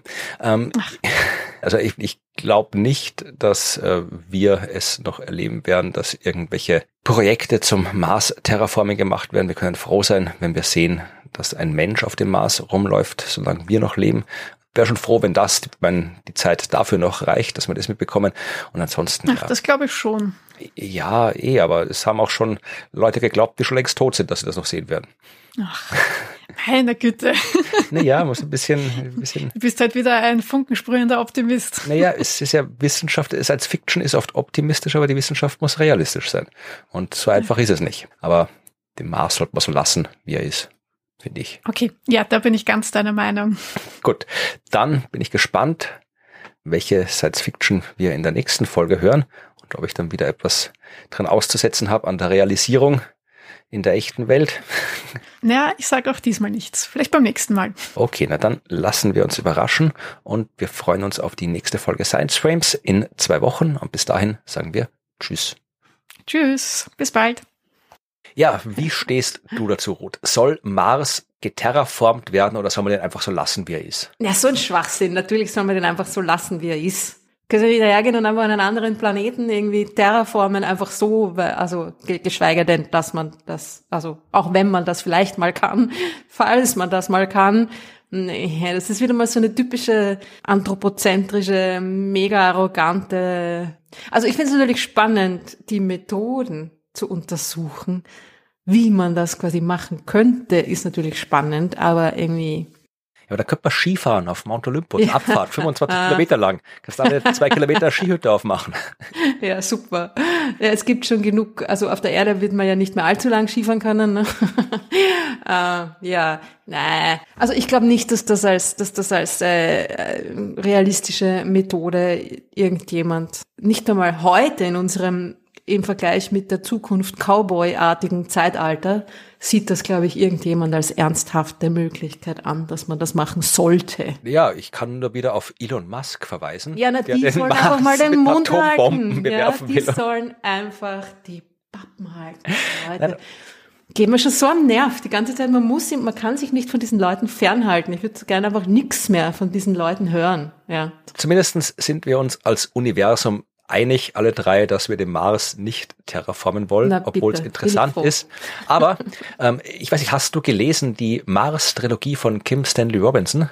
Nein. Ist ein absoluter Science-Fiction-Klassiker. Ich habe es erst tatsächlich auch vor kurzem erst gelesen. Ich habe das irgendwann mal angefangen vor Ewigkeiten und aus irgendwelchen Gründen bin ich dann nicht äh, weitergekommen oder habe dann immer was anderes gemacht und habe mir gedacht, ich musste das eigentlich schon lesen, weil es eben so ein Klassiker ist. So in den, in den späten 90ern erschienen oder früher bis späte 90er sind drei Teile. Und äh, das ist eigentlich genau das, worüber wir gerade geredet haben. Es fängt an so im ja, Mitte 20, 21. Jahrhundert mit den ersten 100 Menschen, die jetzt dahin fliegen, um dauerhaft auf dem Mars zu bleiben. Also es ist keine extreme Science Fiction, aber äh, es ist durchaus realistische Science Fiction. Also die landen halt da, bauen sich da ihre erste Basis und dann ja äh, fängt es eigentlich ziemlich gleich zu Beginn damit an, dass sie diskutieren, sollen wir jetzt anfangen mit Terraforming? Wir könnten da irgendwie so ein bisschen ein paar so Bakterien aussetzen, ein paar so Algen aussetzen, ein bisschen, weiß ich, so Windräder aufstellen, die so ein bisschen Wärme produzieren und sowas. Oder soll man das so lassen? Und da entwickeln sich dann sehr schnell so die dann, die beiden Lager, die dann die den Rest dieses Romans durchziehen, die, die Roten und die Grünen. Die Grünen sind in dem Fall die, die halt den Mars grün machen wollen. Und die Roten mhm. sind die, die sagen, das soll alles so bleiben, wie es ist. Und dieser Konflikt zieht sich halt dann durch die, die restlichen, durch die ganzen drei Bände des Buchs und ich, ich kann es wirklich nur empfehlen. Also es ist aus wissenschaftlicher Sicht immer noch äh, sehr, sehr gut. Also alles, was an Wissenschaft erklärt wird, ist nicht so stark veraltet, dass es einen stören sollte. Es ist auch sehr gut wissenschaftlich gemacht. Natürlich ist es Science Fiction in dem Buch drinnen. Das heißt, äh, das Terraforming, was dann dort passiert, äh, passiert auf die Art, die man sich eh wissenschaftlich auch denken kann, nur halt auf anderen Zeitskalen und so. Aber es ist wirklich ein wunderbares Buch, vor allem, weil es halt äh, den Mars auf eine Art präsentiert, wie man halt sonst nicht präsentiert bekommt. Also Teile davon könntest du wirklich nehmen und als neues Buch binden und irgendwie so als Reiseführer rausgeben, weil halt das, was die NASA, die ESA, die Leute, die halt irgendwie heute Bilder vom Mars machen und dann irgendwie beschreiben, ja, und das ist der Vulkan und das ist die Ebene und das ist der Krater. Das ist halt alles immer so eine sehr technische Beschreibung. Und da ist es halt wirklich so beschrieben von den Leuten, die da spazieren gehen, die da durch die durchgehen, die da hochkraxeln und so weiter. Und das macht der Kim Stanley Robinson extrem gut. Also man kriegt wirklich ein absolut gutes Gefühl dafür, wie es wirklich wäre, auf diesem Planeten zu leben und nicht nur da irgendwie mhm. rumzuforschen. Also kann es empfehlen, hm. wenn du irgendwie Zeit dafür hast, auch alle, die ihr zuhört, lest diese drei Bücher, die sind nicht umsonst ein Klassiker der Science-Fiction-Literatur. Absolut. Wie heißt es nochmal? Das ist die Mars-Trilogie. Also die heißt ah, einfach nur die Mars. Roter Mars, grüner Mars, blauer Mars sind die drei Teile. Alles klar. Ja, kann ich, gibt's auch, ja, eh, gibt's auf Deutsch, gibt's wahrscheinlich als Hörbuch, also gibt's überall als E-Book, also wo auch immer ihr das lesen wollte. Gibt's auch nicht als Fernsehserie, haben jede Menge Leute probiert, schon das zu verfilmen und die Rechte gekauft und wieder abgegeben, aber noch hat keiner eine Serie draus gemacht. Was mich eigentlich wundert, weil es eigentlich absolut ideales Serienmaterial ist. Aber kommt sicher auch noch irgendwann. Ja, wenn Netflix uns das hört, dann ja, bringen nicht, wir sie gleich auf neue Ideen. Ja, ich weiß nicht, ob Netflix dazuhört. Der Netflix. Hm. Ja, das war die Science Frames. Jetzt müssen wir noch äh, klären, wo man dich sehen kann. Du bist ja schon wieder äh, heftig unterwegs, vermutlich. Moment mal, wo sind wir? Ich war heftig unterwegs. Bis, wir sind am 26. September. Ja, jetzt war ich gerade irgendwie auf Megatour im schönen Vorarlberg. Im Montafon war ich unterwegs. Es war sicher wunderschön. Das weiß ich jetzt schon. Vorarlberg ist immer schön. Ist immer schön, ja. Die Leute sind auch nett. Also Leute sind überall nett, aber da, ja, gute Erfahrungen gemacht auch bis jetzt. Und ja, jetzt bin ich wieder zurück und was mache ich? Ah, am 29. fahre ich nach Graz. Am 29. September werde ich auf der European Researchers Night im Universalmuseum Joanneum in Graz mit dem Planetarium zu begutachten sein. Also nicht, braucht nicht mich begutachten, sondern den Weltraum. Und wir machen dort irgendwie so, ja, kurze Shows. Es geht irgendwie von 15 bis 20 Uhr, glaube ich. Und wir machen irgendwie so halbe Stunde Shows so hintereinander. Also das wird auch irgendwie ein bisschen intensiv, aber gut. So ist das Leben. und dann, und dann, und dann habe ich mir danach tatsächlich eine Woche freigenommen. Um den Tag der deutschen Einheit zu feiern. Um den Tag der deutschen Einheit gebührend zu zelebrieren. Ja. So ist es. das ist ein Insiderwitz, kannst du ihn aufklären oder nicht, je nachdem. Na, das sollen die Leute selber aufklären. Wenn sie das Bedürfnis haben, da was aufzuklären.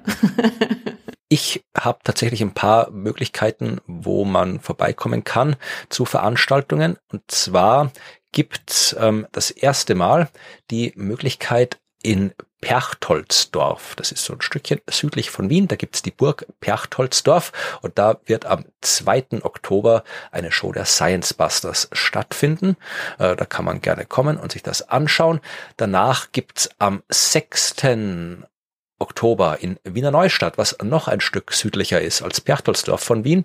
Da gibt's eine Show der Science Busters, die aber, so wie ich das sehe, nur für Schulen ist. Aber ich weiß nicht, da kann man, glaube ich, auch Karten kaufen, wenn man eine Schule ist. Ich kenne mich da gar nicht so aus. Äh, danach, genau, nach der Schulvorstellung gibt es auch noch eine Jugendvorstellung, äh, wo man sich ganz normal Karten kaufen kann. Also am 6. Oktober in Wiener Neustadt und am 7. Oktober auch in Wiener Neustadt gibt es eine Jugendvorstellung, wo man dann tatsächlich auch normal Karten kaufen kann. Kann man auch als Erwachsener mitgehen. Muss halt ab und zu irgendwie so cool und sowas sagen und lol, damit man nicht auffällt, wenn man kein Jugendlicher ist, aber man kann schon. Cool, ja genau. Wenn man cool sagt, fällt man sicher nicht auf. Ja. Ich, was, was, sagt, was sagt die Jugend heutzutage? Frage.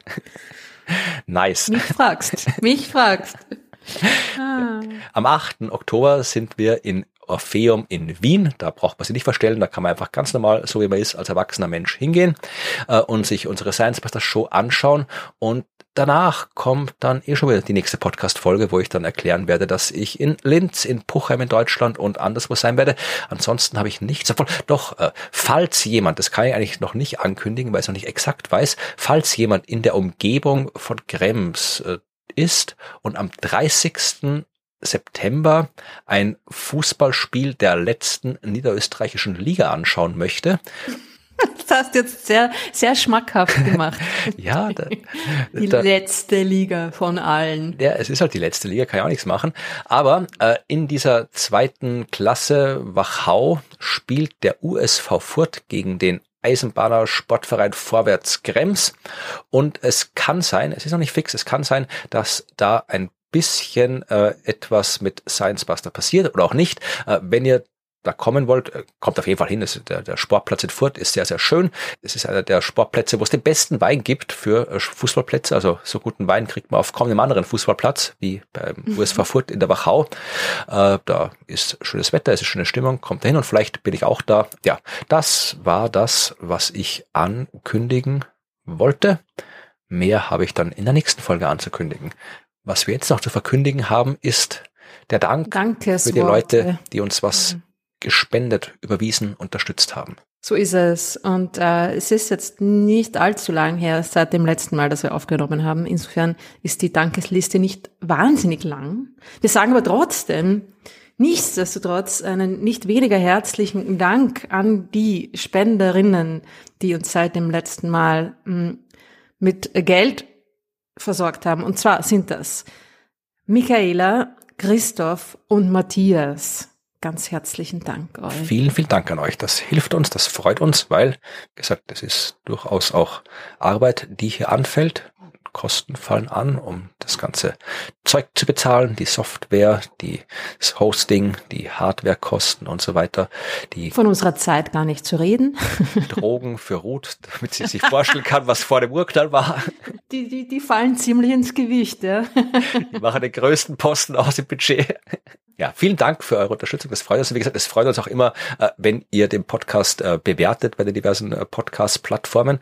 wenn ihr da nicht nur Bewertungen abgebt, sondern auch Kommentare schreibt. das kriege ich jeden Montagabend, kriege ich eine automatisierte E-Mail, wo dann immer drin steht, wie viele neue Bewertungen gekommen sind bei Spotify, bei Apple Podcast, wie viele Kommentare gekommen sind, wie hoch wir in den diversen Astronomie- oder Science-Charts gestiegen sind. Also da freue ich mich dann. Meistens freue ich mich, weil meistens ist es gut, aber ich freue mich immer am meisten, wenn da wieder neue Kommentare äh, auftauchen in diesen mhm. äh, Plattformen. Und das, wie gesagt, freut nicht nur mich, das freut auch die Algorithmen, die Podcasts verbreiten, weil wenn die sehen, da gibt's Kommentare, dann wird der Podcast gleich viel mehr Menschen vorgeschlagen als vorher und dann gibt's mehr Menschen, die uns zuhören. Und das freut uns am allermeisten. Das heißt, wenn ihr weder die Möglichkeit habt, uns was zu spenden, noch Bock habt, irgendwelche Kommentare zu schreiben, dann hört den Podcast an und erzählt anderen davon. Das ist das Beste, was ihr tun könnt.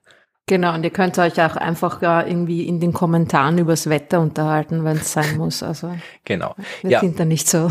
Wenn ihr uns Fragen schicken wollt, dann macht das unter der E-Mail-Adresse fragen@dasuniversum.at. Wenn ihr uns was sagen wollt, was keine Frage ist, dann macht das unter hello@dasuniversum.at. Und während wir das hier aufnehmen, kam gerade eine so eine Nachricht, nämlich äh, von Manfred, dem wir eine Ansichtskarte, einen Gruß vom Universum geschickt haben. Denn äh, die Postkarten, die lange, lange versprochenen Postkarten, die lange rumlagen, die äh, sind letzte Woche endlich auf die Reise gegangen und bei vielen schon angekommen, wie ich äh, den Nachrichten entnehme. Und äh, ja, Manfred hat uns eine sehr nette E-Mail geschrieben und wir freuen uns darüber. Wenn ihr auch Postkarten haben wollt, ja, die gibt's bei Speddy, Speddy, bei Spenden gibt's bei Steady, Patreon und anderen Spendenaktionen, wo ihr uns eure Adresse zukommen lassen könnt. Dann kriegt ihr auch einen Gruß vom Universum per Postkarte und der letzte Alles Gruß. In den Show Notes, oder? Ja, genau, in ja. den Show Notes auf dasuniversum.at, da findet ihr alle Infos und ja, der letzte Gruß, den wir noch haben, ist der, den wir sagen, bevor das Outro kommt, oder? Ja, ich glaube auch. Dann machen wir das und verabschieden uns bis in zwei Wochen und sagen Tschüss. Herzliche Grüße.